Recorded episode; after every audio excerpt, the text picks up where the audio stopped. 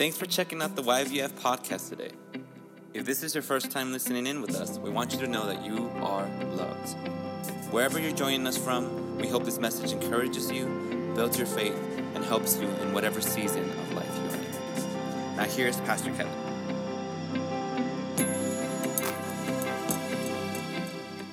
And I want to share some things concerning Pentecost. And we're going to be looking at Acts chapter 2. But before we do, I want to look at Genesis chapter 11. And the title of the message is As the Spirit Wills. As the Spirit Wills. Father, I thank you for your word. And as we come before you this morning to open your word and study your word, we thank you that you have blessed us, that you have spoken to us through your word, that everything from Genesis through to Revelation everything from the first word, from the first letter to the last letter of this Bible that we hold, that lays open before us, or somebody has it on their phone or their tablet or whatever, that this is your living word that is sharper than any two edged sword. And I pray today that you would speak to our hearts and that you would reveal yourself to us and your will for our lives as we study your word and as we open and listen to the things that you have chosen to share with us today. In Jesus' name, amen. So in Genesis chapter 11, we have the story of the Tower of Babel. And I want to read from that story. And just, I'm going to read verses 1 through 9. Genesis 11, verse 1. It says, Now the whole earth used the same language and the same words. It came about as they journeyed east that they found a plain in the land of Shinar and settled there. They said to one another, Come, let us make bricks and burn them thoroughly. And they used brick for stone, and they used tar for mortar. They said, Come, let us build for ourselves a city and a tower whose top will reach into heaven. And let us make for ourselves a name, otherwise we will be scattered abroad over the face of the whole earth. And the Lord came down to see the city and the tower which the sons of men had built. And the Lord said, Behold, they are one people, and they all have the same language, and this is what they began to do. And now nothing which they purpose to do will be impossible for them. Come, let us go down. I like in Genesis where you see God in the plural. It's the Father, the Son, and the Holy Spirit speaking to one another. Come, let us go down and there confuse their language so that they will not understand one another's speech. So the Lord scattered them abroad from there over the face of the whole earth, and they stopped building the city. Therefore, its name was called Babel, because there the Lord confused the language of the whole earth, and from there the Lord scattered them abroad over the face of the whole earth. Amen. So the name Babel is, of course, what's later called Babylon. And the name Babel means exactly what it means in English to babble, ba ba ba ba ba ba ba, because that's what they sounded like to each other. And so they named the city Babel. And it's the beginning of Babylon and the beginning of empires that exist unto this day. So there's a few things I want to point out from the story before I tell you the main thing that I want to tell you. Uh, one of the things is where in verse 3 it says, Let us make bricks and burn them thoroughly. And they used brick for stone and they used tar for mortar. So this is not just a side note in the story that tells you something interesting, it actually has spiritual significance. Now, our building has a lot of bricks on it. I'm not going to tell you right now that bricks are evil because they're not evil, okay? But they have a spiritual significance in the scripture. You know, the Bible says, talking about us, about the church, that we are living stones, not living bricks. And there's an understanding in the scripture that a brick is something made by the hands of men. Bricks do not occur in nature, right? Bricks are not made by God. They are made by men who are made by God. So the brick is symbolic of man's dead works they said, Let us make bricks. For example, when Solomon's temple was built, there was not a single brick in that temple. It was made completely of stones that were quarried not on site. Of course, they were quarried not on site, but they were cut. They were quarried and cut not on site. They were cut to the exact measurements way off of site so that there would be no sound of any tools on the site of the holy place where the temple was to be built. It was really an amazing feat of engineering and geometry and all these kinds of things that went into the building of the temple. And so when it says that they used bricks instead of stone, it's telling us that they were building a city not according to the will of God. They were building a city so that they would not have to do what God purposed for them to do. Because God had purposed from the very beginning with Adam and with Eve, and He told them, and then He tells it again to Noah after the flood, and this, of course, is after the flood, that you should spread out across the earth, that you should be fruitful, and that you should multiply. And these people, the people of the earth, did not want to be fruitful and multiply. They didn't want to spread out. They wanted to gather together and build a tower to heaven. It's really absolutely no different from everything that mankind does to this day. It's the beginning of empires, it's the beginning of Babel, that we will be a God to ourselves upon the earth. Okay? So that's, that's an interesting thing that I, I, want you to, to see in this. Now, another thing is that we can determine approximately when this occurred. In chapter 10 and in verse 25, we read that there's a, a whole list of genealogy here, and we read of, of the sons of Noah and the children that came after them the, the nations that were established after them, because these are the nations. For example, in verse 13, it says, Mitzrayim became the father of Ludim. Mitzrayim is Egypt. And to this day, in the Egyptian language, that, that name is used. And so all of these are nations that are born in here. You can see in verse 11, it says Nineveh and Nineveh to this day is a city that exists. It's called Mosul. And there's been a lot of fighting over the last 20 years around that, that area in northern Iraq. So these are the nations that were established, including uh, the Hebrew nation is listed here. Uh, you'll see in verse 21 it says, To Shem, the father of all the children of Eber. Eber means Hebrew. And so this is where they come from. And uh, in verse 25, it says, Two sons were born to Eber. The name of the one was Peleg, for, and Peleg means division. For in his days the earth was divided, and his brother's name was Joktan, or Yoktan. So Peleg is given the name of division.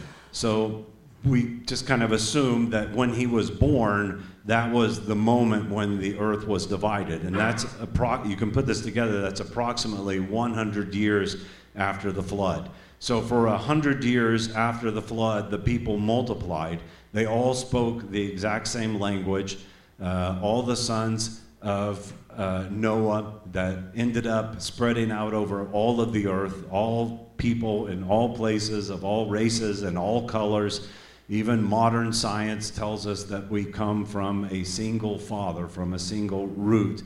And that may be difficult to understand. How come, uh, how did it happen that somebody got this color skin and other people got this color skin? And the Bible really doesn't explain that, but it does explain to us how we got different languages, okay? And that's shown to us in chapter 11 that God did that to us on purpose so that we would not be able to unite together against Him. And, you know, if you ever watch any of those United Nations hearings or any of those kinds of things on C SPAN or somewhere like that, or, or uh, uh, when leaders of the world get together, they always have to have translators. And if you've ever worked with a translator, even the greatest translator that you could have can never express 100% what it is that you want to say. Now, and of course, in the UN, they're going to have the best translators of all. But if you've ever watched any of those hearings, whoever's speaking always has his remarks completely repaired. He's just reading his remarks because they want to make 100% sure that the translation is correct. So it's all prepared ahead of time. The translation's prepared ahead of time. It's checked, double checked, triple checked. Because even though we say we have United Nations, it's quite obvious in our world that we still don't get along with each other. And the reason we don't get along with each other is because God confused our languages. You know, there can be a husband and wife that both speak perfectly fine English, and yet they can't understand what the other one is even talking about. Has that ever happened in your family? Has that ever happened between coworkers? Has that ever happened between friends? It's like I just I understand the words, but I don't understand what you mean by those words because you have a different vocabulary or because you have a different point of view. And sometimes we struggle to understand each other even when we speak the same language. So, all the more so when we don't speak the same language. Uh, years and years ago, when I was in school, and I can't remember what grade I was in, but we had this guy talking about languages. And um, uh, one of the things that he or she, I can't remember the man or a woman, said, and, but it just always kind of stuck with me. They were talking about some tribe somewhere in Africa, I think it was. And in this tribe, they only had, I think it was three, it may have been different, I can't remember, but let's just say it was three, that they only had three names for colors, you know, red and blue and yellow, the primary colors. And so everything was called red, blue, or yellow.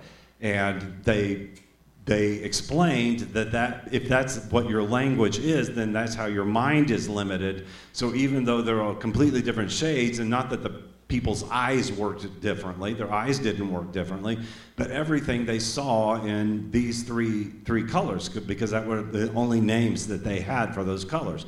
Well, I experienced something sort of like that and Tanya might argue and say it's not exactly true, but I noticed this when I moved to Russia years ago and I was learning Russian, I noticed that people kept seeing things that were orange and telling me that they were yellow.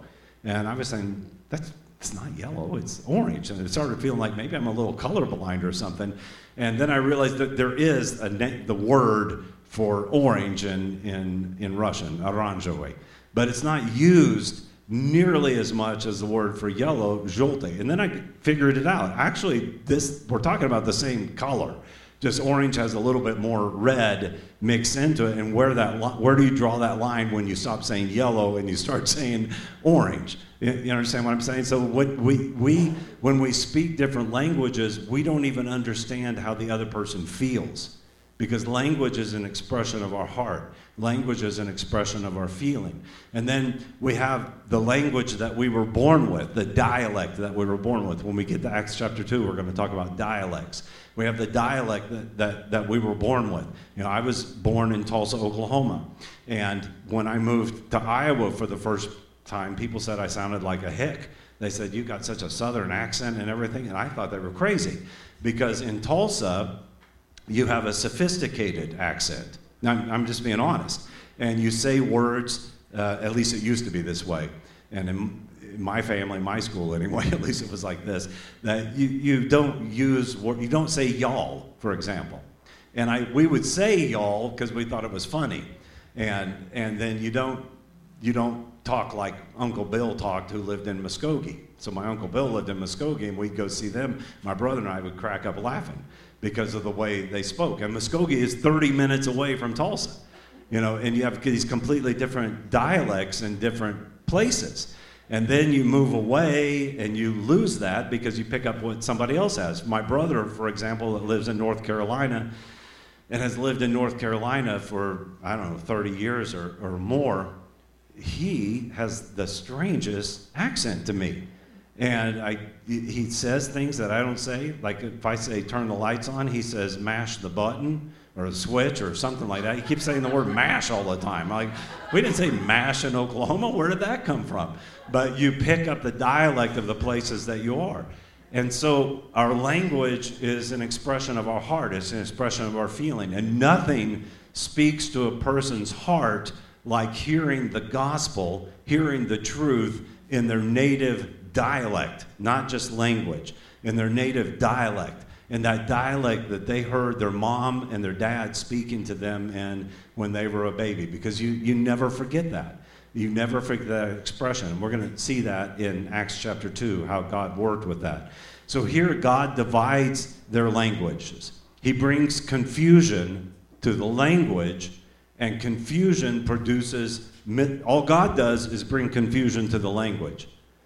That's a miracle that God works. He divides their languages up. And even, you know, linguists, scientists will tell you that languages are in families. And they also all go back to some distant common root. most linguistic theory believes that there is a common root to all languages because they branch out from, from one another. So God took this language and he divided it up. He confused their languages. And when the confusion happened, then it brought misunderstanding between the people. And when the misunderstanding happened, of course, it brought division, and they began to move away and live in different places and fight with each other. And we don't like fighting with each other. We don't like wars. We don't like strife. God doesn't like any of those things. But I do want you to understand that the beginning of that strife, that beginning of these misunderstandings and division, was actually kind of like something that God put on us to protect us from destroying ourselves. Because we would have you think, you think wars are bad, but if we, it actually tells us that if we all had the exact same language, we would be much quicker to destroy each other. We wouldn't be afraid, we would be like Cain and Abel. The first murder was actually between two brothers that perfectly understood each other. And there wasn't anybody else around except these two brothers and a few other folks in their family and that's when the first murder occurred. So God confuses their languages to bring misunderstanding and to bring division and ultimately to keep us dependent on Him. Not because He's some kind of psycho that needs everybody to be dependent on Him, because that's how we were created in His image. And when we stop depending on Him, we begin to destroy our, ourselves. So the other thing I want to point out to you is in verse 1 it says the whole earth used the same language and the same words in my Bible. In the original Hebrew, it says, Now the whole earth was of one lip and united words. They had a united vocabulary. The words that they used, they all knew exactly what they meant. Okay? And it's interesting because the word words in Hebrew is davar, and it's thousands of times in the Old Testament. But this word davar, depending upon the um, context, will be translated in different ways. Sometimes it's translated as word, sometimes it's transla- translated as thing or enterprise, something that people do or something that people build. And this is a good example of how words work because in the Hebrew scripture and in, so in the Hebrew mind, there's only one word for both of these things. And so you understand that the word produces an action, it produces fruit. And, that, and that's very, very true. When we speak something, we're actually speaking something. It is actually a thing, what we speak. God created the heavens and the earth by his word. God said, Let there be light, and there was light. You know, what God spoke came into existence. And we forget about this and we don't think about this, but this is very important in our lives. We all, all of us can look back on our lives and think of, uh, it's, it's easier to think of some bad thing, okay? But there's probably some good thing you can think of also. But you can think of a problem that came about in your life because you opened your big mouth and said something you shouldn't say. And you could never go back and fix that okay? Or because you talk to yourself over and over again. It's called meditating. And you kept speaking these words, these bad words, and then they, they brought forth bad fruit in, in your life. The Bible says that the power of death and life are in the tongue that it's in our tongue. The Bible says in James that there's one member of our body that is untamed and cannot be tamed, and that is the tongue, the things that, that we speak. So they had a united vocabulary, and that means they had a united business enterprise. They could do anything that they wanted to do. And God recognizes that. And God says to them, uh, says that if, if I do not, if we do not confuse, again, this we is Father, Son, and Holy Spirit, if we do not confuse their language, then, and that could include also the whole council of angels with God. I don't know who's in the we there, but it's definitely Father, Son, and Holy Spirit. If we do not confuse their language, then nothing will be impossible to them. You remember in Genesis, after the sin of Adam and Eve, that God said that He had to put an He put an angel with a flaming sword to protect the entrance to the tree of life. And God said, I have to cut them off from the tree of life because if they eat from the tree of life, they will live forever in their sin. There'll be no more forgiveness for them. So far, they've only eaten from the tree of the knowledge of good and evil. There's still salvation for them. But if they take that and go the next step to make themselves eternal gods, they'll be nothing like but, but Satan's. There'll be nothing left for them but to throw them to the lake of fire for all eternity. So God does things uh, that are radical and that seem bad, maybe, but they're actually good they're just really hard spankings, and they're there to protect us from destroying our, our own lives. So I want you to notice those things here in the scripture. Then, if you, uh, a couple more things. If you go back to chapter 10, and if you decide to read through that list of names, you're going to notice that it talks about them being uh, divided or separated according to their languages, that God separated them according to their languages. And because we have English minds, not Hebrew minds, we think, well, wait a minute, that doesn't make any sense because chapter 10 comes before chapter 11. And so, how could they be divided by their languages in chapter 10? And then in chapter 11, it says they all speak the same language. But this is a really common thing in Genesis, and it's a common thing in the Hebrew scripture, okay? It's just a different way of thinking that, again, shows us the power of languages. So, what happens is first, uh, the facts are, are told to us. And then following that is the story that explains how those facts came, came to be. So, chapter 10 is the result of chapter 11, actually. It's just not in the order that, that we think in. And uh, so, there you have that. And then the other thing I want to show you is in chapter 10, verse 8. In chapter 10, verse 8, and I'll re- begin reading from verse 8 it says, Now Cush became the father of Nimrod. So Cush is one of the sons of Ham. And uh, you'll see that in verse 6. And Cush became the father of Nimrod. So this guy's pretty important in this story. He became a mighty one on the earth. Okay, when it says mighty one, this is talking about a mighty warrior and not in a godly way. He was a mighty hunter before the Lord. Therefore, it is said, like Nimrod, a mighty hunter before the Lord. And this term, mighty hunter, can also imply that he was a hunter of men's souls, that he was a hunter of men's lives, a, war- a warrior.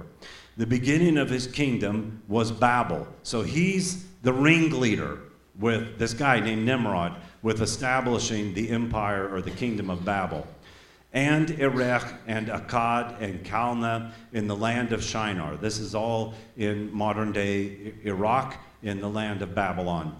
From that land he went forth into Assyria and built Nineveh. This is in the north of Iraq. It's Mosul today. He built the, the great city of Nineveh and the great empire of Assyria. And Rehoboth Ir and Calah and Resen between Nineveh and Calah. That is the great city. And then it goes on to talk about Egypt or Mitzrayim. So we have this man that's the ringleader of these empires, of the Babylonian Empire, of the beginning of the Babylonian Empire, and then of the Assyrian Empire. And so he's the beginning of, of all these empires.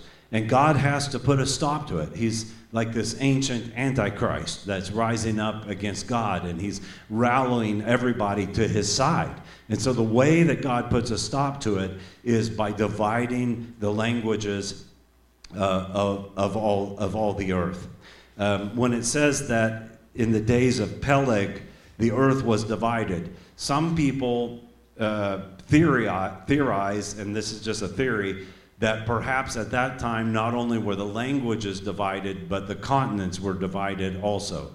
Because I'm, I'm sure you've heard the theories of continental drift, and you can look on a globe, and it seems pretty obvious that, like puzzle pieces, the continents used to all be together as one when, when God created the heavens and the earth. We don't know about that, but we do know this that today we live in a world that, where the continents are divided by oceans, where our languages are divided, with all of our modern technology, we still don't understand each other. And the more our technology becomes uh, further and further advanced, it seems like the less we understand each other, doesn't it? I mean, just simple things like text messages. How many of you like to get a text message more than you like to talk to somebody face to face?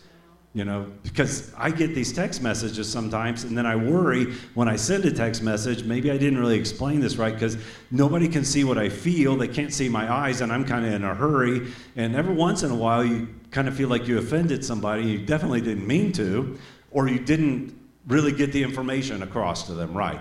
And social media makes it even worse, and it doesn't matter what we do, we just keep dividing ourselves away from each other. So now let's fast forward 4,000 years, okay, to Acts chapter 2. So approximately 4,000 years of human history goes by, and we come to Acts chapter 2. And these stories are meant to be joined together. When you read Acts chapter 2, it is, is meant by the Holy Spirit that you would hearken back to Genesis chapter 11. Remember that God divided their languages so that they would not be able to do everything that they wanted to do, so that they would not be able to join together. But in Acts chapter 2, we see the birth of the church of the Lord Jesus Christ. So, big thing I want you to see that there is supposed to be a difference between the people of God who are living stones that are built up into the temple of the Holy Spirit, the church of the Lord Jesus Christ. There's supposed to be a difference between a Christian family that is walking in the Holy Spirit between the love that is between a husband and wife and that which is in the world. And, and, and the things that are in the world are supposed to look to the church and see light, aren't they? And yet, so often it happens that the world influences us and we begin to build our lives with bricks instead of being a living stone. Churches try to build themselves up with bricks of things that will make the church grow, we'll get more people in, we'll get more offerings, and we need all that not so that the pastors get more money or something but so we can do more ministry and we justify a lot of things in, in, in our minds and even though we know that the means do not justify or the end does not justify the means we actually do that in our lives. We say to ourselves well the end of this is going to be good. So we're just going to work in our flesh here a little bit and we realize over and over again that that's not true. Everything that we build in the flesh, it just comes like a Tower of Babel and comes crumbling down. But in Acts chapter 2, we read about how God, after 4,000 years, reunited the languages of the earth in a miraculous way. It says in Acts chapter 2, when the, and I'm just going to read several of these verses, we'll just read together.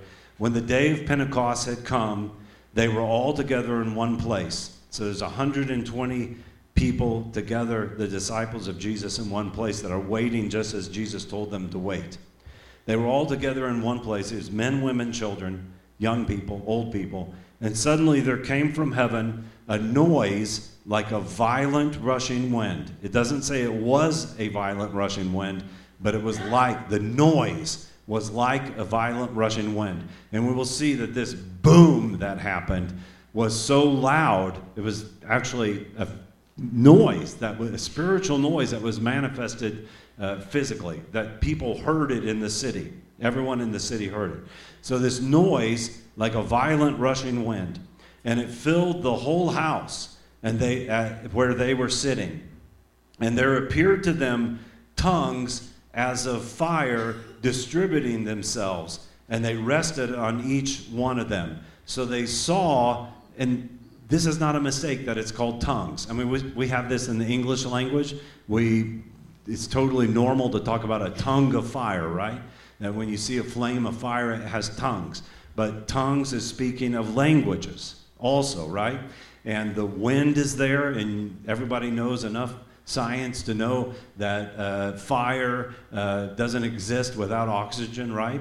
and uh, um, that where there's oxygen, there, there, the fire will continue to, to spread. And so we have the wind of the Spirit, we have the fire of the Spirit, we have the pillar of cloud, the pillar of fire. We have all these illusions from the Old Testament that are mixed into this. But this is the presence of God.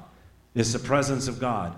And when the Holy Spirit comes, this fire comes, and they are able to see this. Okay? This doesn't this isn't a miracle that repeats all the time. It never repeats again in the book of Acts. Okay? But it's a miracle that kicks off the whole new program that God is starting. They're able to see this fire and then the Holy Spirit, and this is important, distributes himself. The tongues of fire are distributed to each person. So on top of Bo's head, there's one. On top of Tanya's head, there's one. On top of John's head, there, there's one. And I know you think these are super Christians, okay? But that's just because you've forgotten what a mess Peter is up to this point. They're j- people just like us, but they are obedient to wait for the Holy Spirit. And so these fi- this fire is distributed to each one of them. And if you know something about fire, when it's distributed like that, it doesn't weaken, it's just growing in strength, right? It's spreading. The fire is spreading. And so this fire spreads, and each person receives this portion of the Holy Spirit. And Peter doesn't have more fire than his mother in law, who might have been there. I don't know if she was there or not, but he has a mother in law. And, and so these people are all gathered together and they all receive this portion of the Holy Spirit. I hope I don't need to teach on that, that you understand what I'm talking about, how the Holy Spirit wants to move in our lives today. And it says they were all, so each one of them is filled with the Holy Spirit. They didn't get a little sprinkling, they are filled with the Holy Spirit and began to speak with other tongues as the Spirit was giving them utterance. So if you've never received this gift from the Holy Spirit, then I know that you might be thinking, I don't understand how this works. And if you have received this gift from the Holy Spirit, which, uh, which I want you to know that, that, that God wants you to have this gift okay? that um, no pressure on you. I'm not going to make anybody come up here and pray for you this morning or anything like that. But I want you to know, because it begins with this, just a hunger for the gifts of the Holy Spirit, that God wants you to have this gift. If you have received this gift, then there, honestly, there's no way you can explain to anybody how it works. It just works like this the Spirit is giving them utterance. They are speaking the words out. It's not some automatic thing where the Holy Spirit's making their mouth move but there are words swelling up on the inside of them. Every one of us has had a feeling like this when you're very emotional and you're talking about something. Things begin to fly out of your mouth that you don't even premeditate, but they're there on the inside. They're down on the inside. So these words are on the inside of them, and they begin to speak them out. Now, look what happens. Now, there were Jews living in Jerusalem, devout men from every nation under heaven. The word living there is not a good translation it says there were Jews dwelling or resident in Jerusalem. They were actually camping out in Jerusalem. They are there for Shavuot, for the day of Pentecost. It's a huge feast. And they've come from all the nations of the earth because the Jews lived all over, you know, all the way to Rome, all the way to Britain, all over the place. I mean, literally all the way to Great Britain. Speaking of Great Britain, I promised to do something and I just remembered. Hi, Gordon. I told Gordon I'd wave to him. I hope he's watching. He said he'd be watching. He, he and Shelly are in London right now. He is watching. Okay. Good to see you, Gordon. And say hi to the king, King Chuck from us. Okay. So they've come from all the countries of the earth, and they are there in Jerusalem for the big holiday. And they're just having fun. They're just doing what you do when you're on holiday. And it says in verse 6 when this sound occurred, so when the boom happened, the sound like a great rushing, violent wind happened. When the sound occurred, the crowd came together, of course. And they were bewildered because each one of them was hearing them speak in his own language. Wow. Now, some people argue that the miracle was in their hearing, okay? But it really doesn't say that. And I guess that doesn't really matter. But it says that they were speaking in the languages of all, all the earth. But they don't understand. The ones who are speaking, they don't know what they're saying. Okay? They're speaking in foreign languages that they do not understand. The scripture talks about in 1 Corinthians, if I were, I think we're going to read this today, yeah, we will, that if I speak with the tongues of men and of angels, but have not love, remember that scripture, and we'll get to it in a few minutes.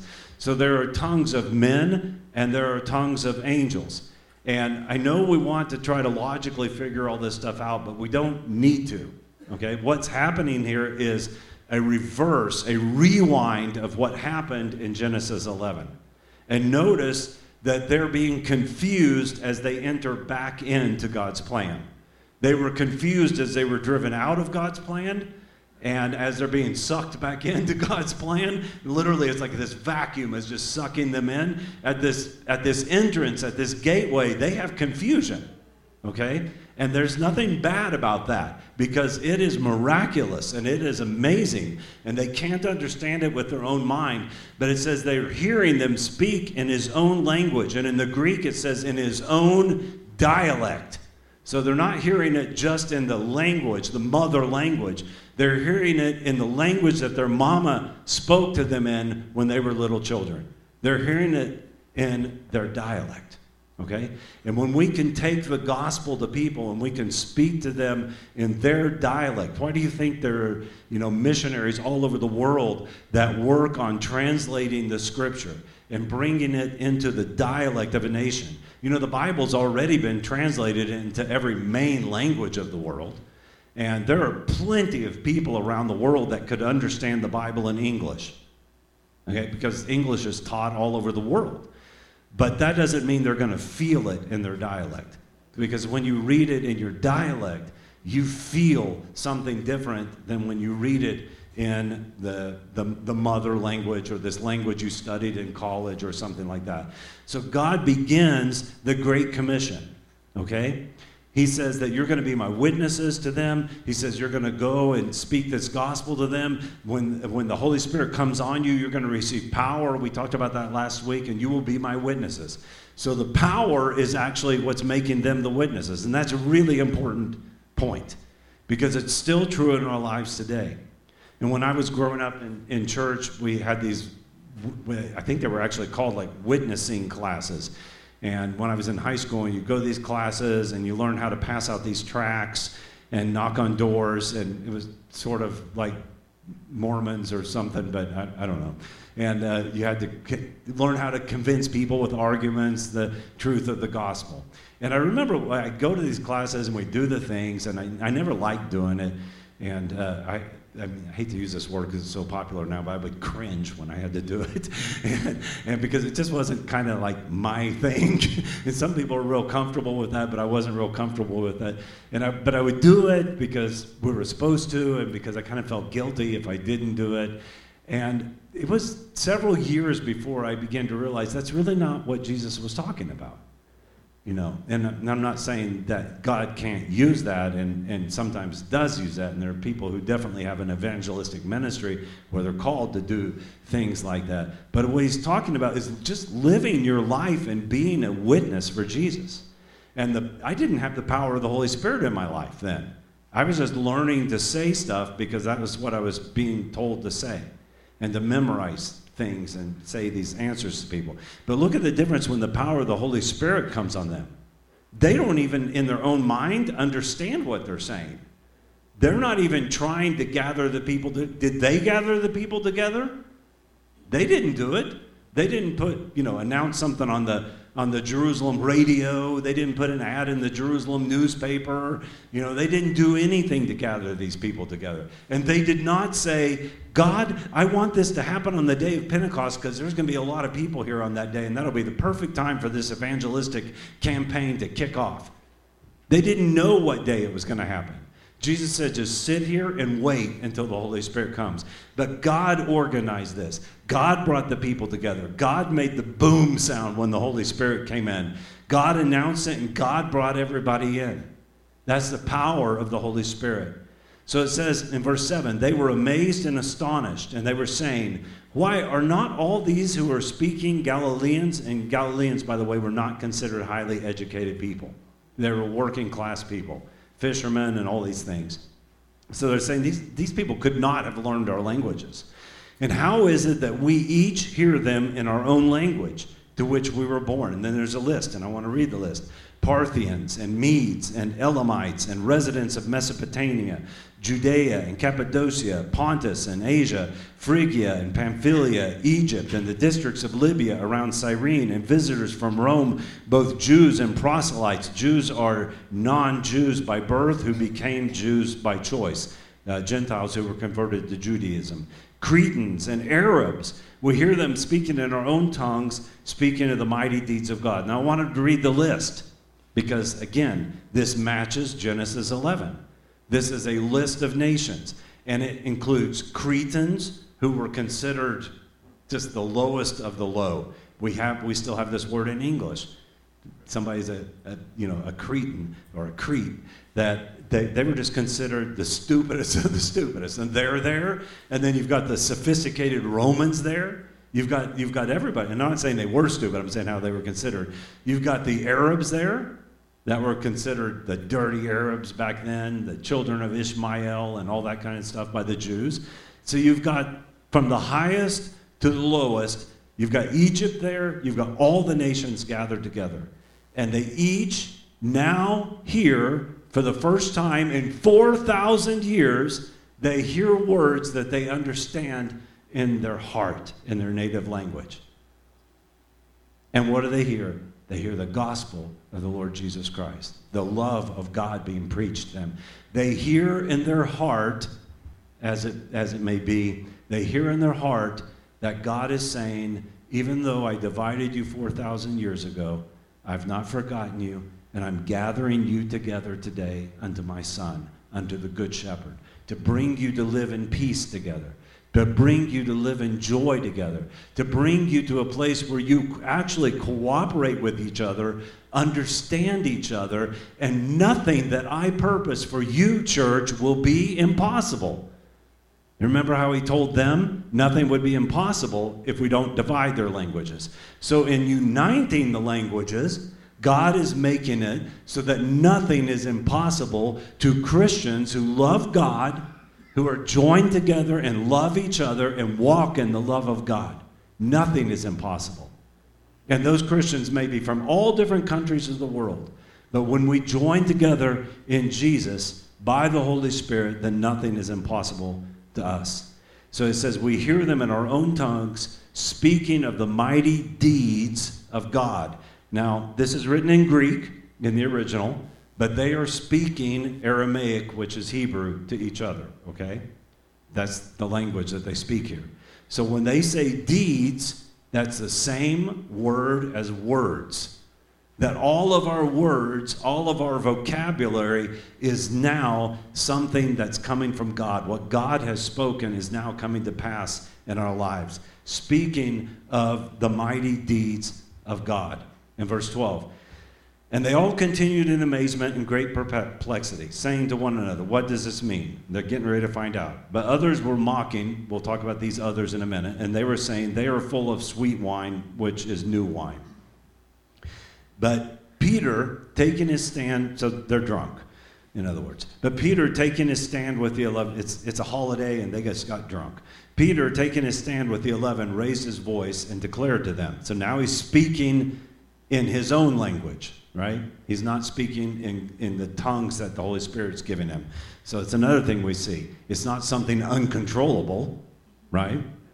The Holy Spirit is moving through them, and now he speaks in his own language.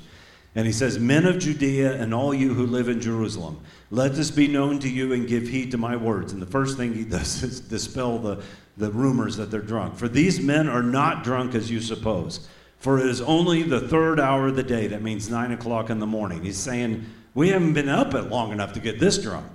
Okay? And he says, It's only the third hour of the day.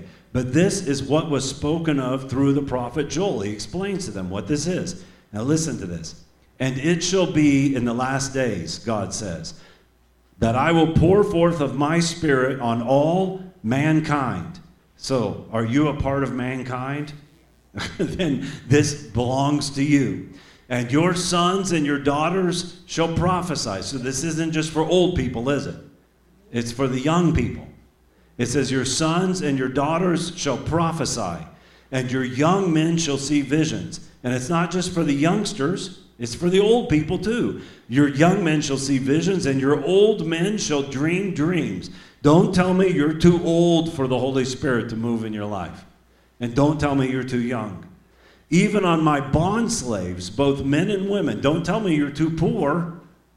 It says, even on my bond slaves, I will in those days, and don't tell me I'm a, you're a woman or that's what it would have been back then. These days, it'd just be I'm a man. Because nowadays the women, the women are the spiritual ones. Back then it was the men were the spiritual ones. But nowadays we've switched places and the men sit back and they're just like, oh, I don't have time for that church stuff, you know. No, it says men and women.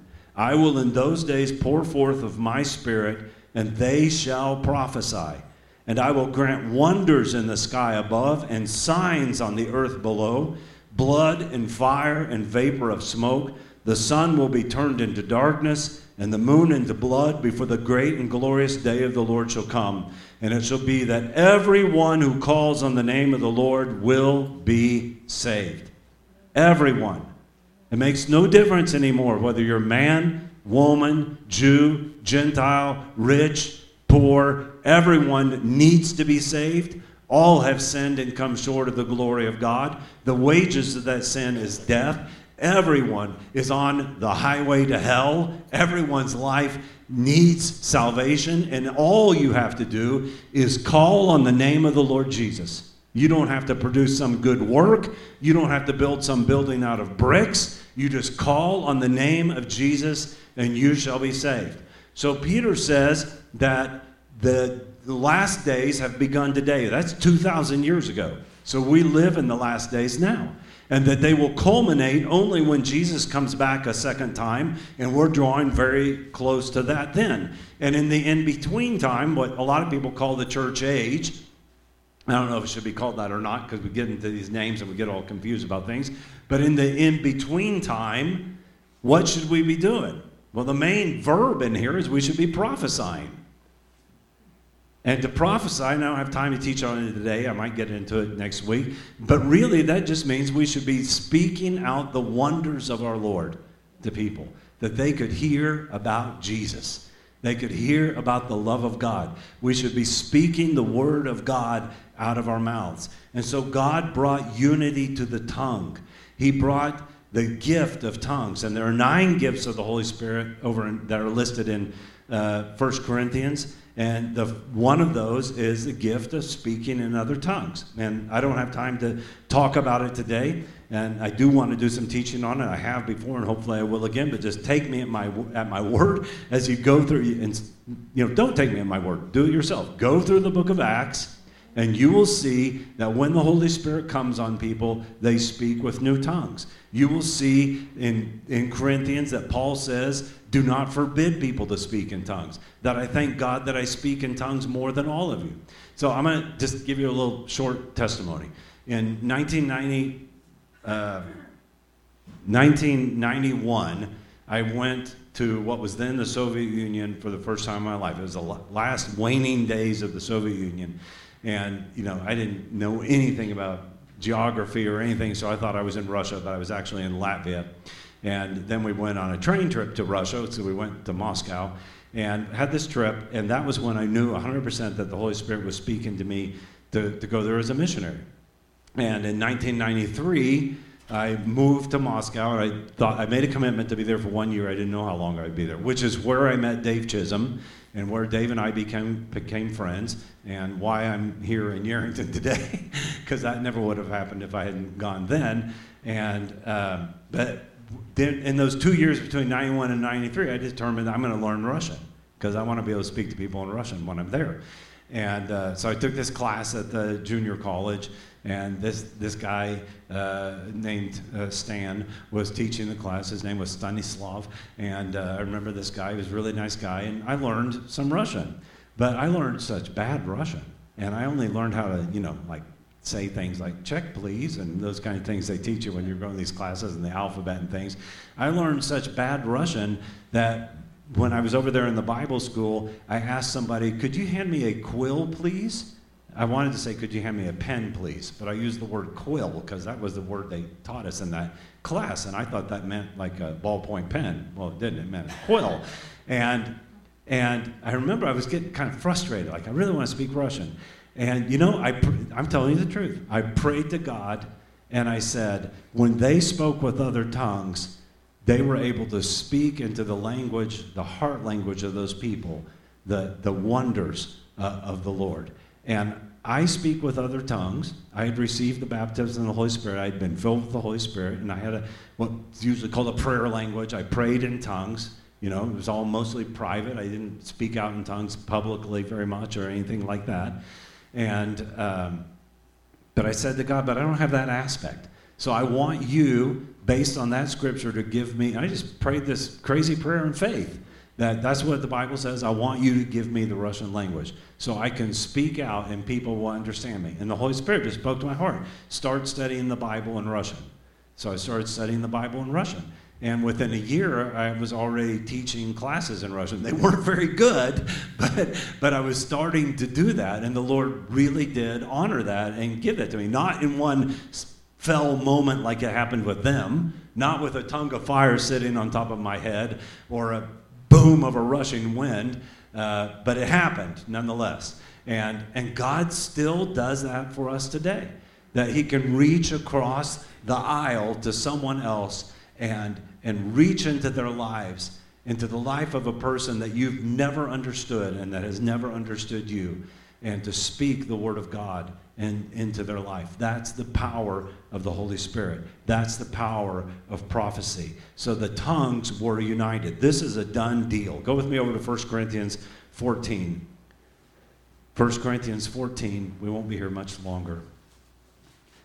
And I'm just going to read a few verses concerning these things in 1 Corinthians. So in 1 Corinthians chapter 14 and in verse 22, and I'm kind of just picking this out of the context, but just listen. It says, So then tongues are for a sign, not to those who believe, but to unbelievers.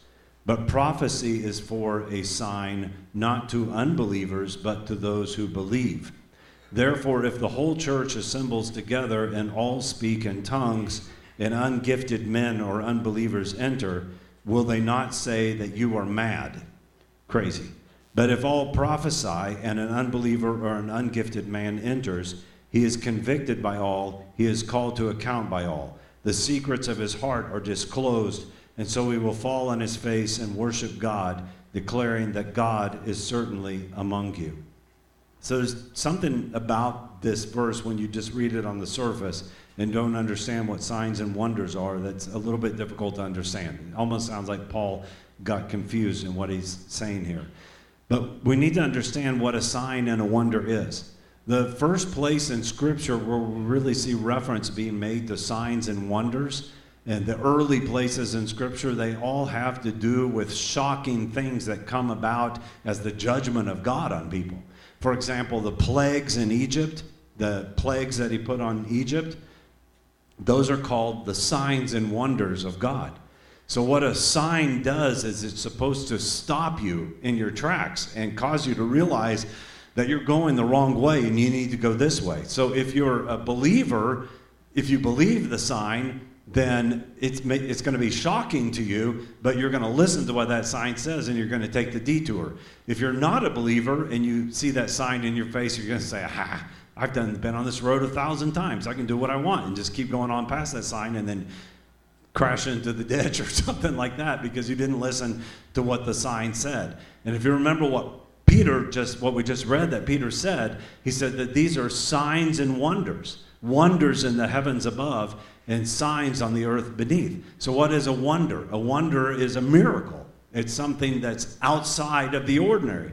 This is a miracle that people are speaking in languages that they do not know. Think of even the miracle that each one of them could hear in their own native dialect. Because if you get 120 people and they're all talking at the same time, you're not going to hear anything. So there's this miracle all around that's happening on this day where God's reuniting them together. It was a miracle when God divided their languages. So you have these wonders. What's a wonder? It's a miracle that people wonder about. I wonder how that happened. It fills us with wonder, it fills us with awe. And a sign points us to something.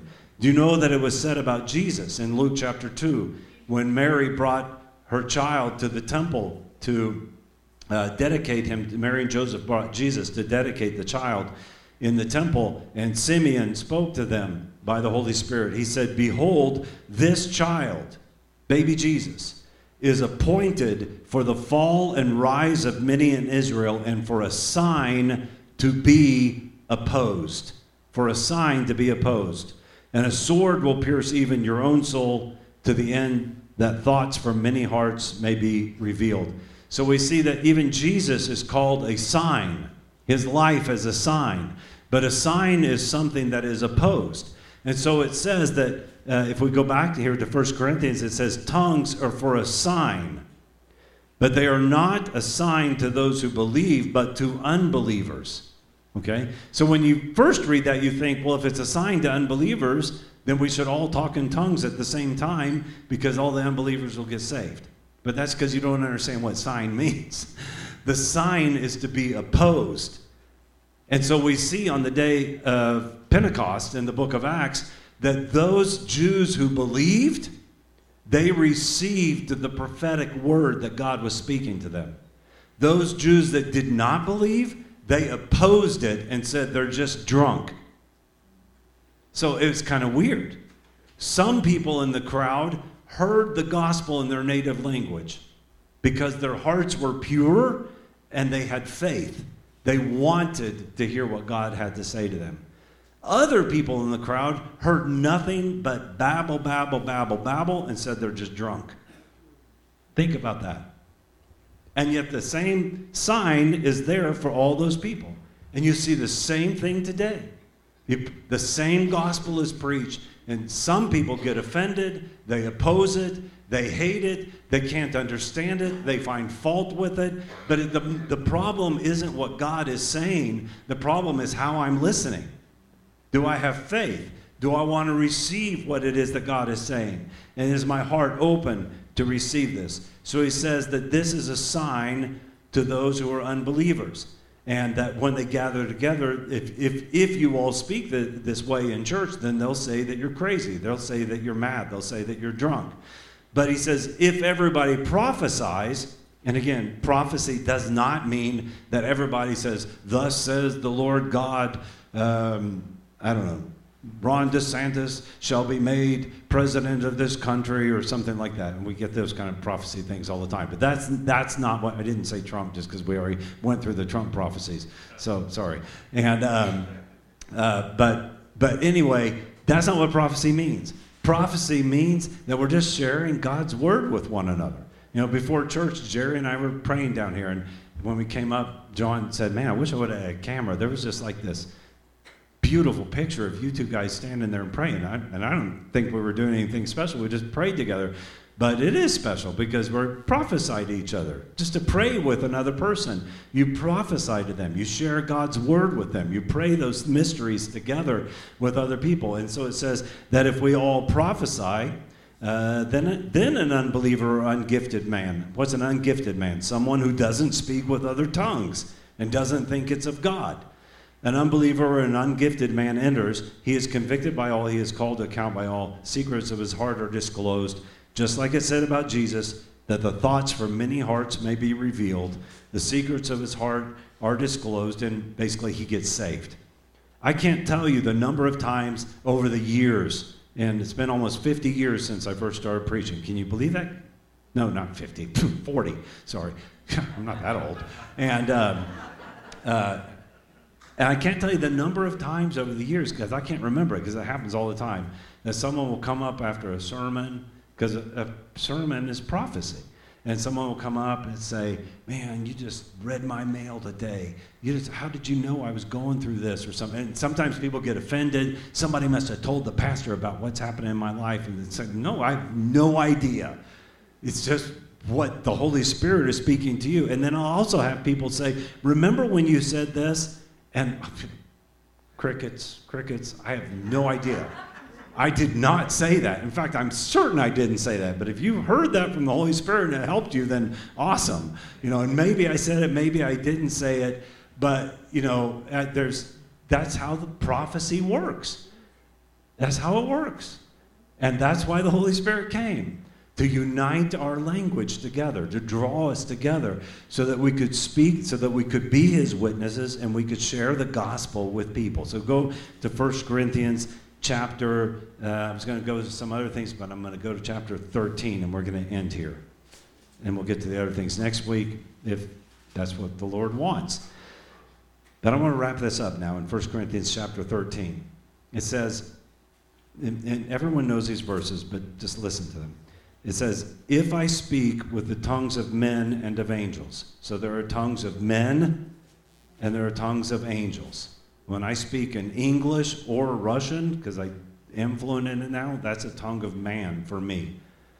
Uh, I heard John Snyder just going on and on in Spanish with some, some guys over at the yard sale they had over at uh, the Lutheran church a couple of Saturdays ago about tools and everything. I'm just amazed because I never hear him speak in Spanish.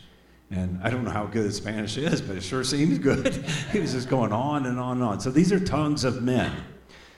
And but they're also tongues of angels. And I will tell you that, like Paul said, I thank God that I pray in other tongues. And you maybe very rarely hear me pray in other tongues because it's chiefly not designed for other people to hear, although there is the element of interpretation and things, and we'll get to that in a different message. But there are tongues of angels. And it says, But if I do not have love, then I've become a noisy gong or a clanging cymbal. And you would not enjoy that if our worship team was making noisy gongs and clanging cymbals.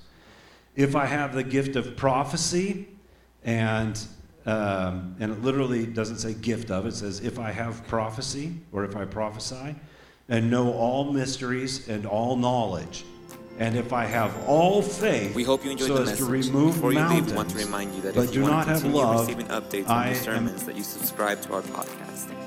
If you want more information on how to contact us, make sure to check out our website at UrringtonVineyardFellowship.com. And we'll see you next time on the YVF podcast.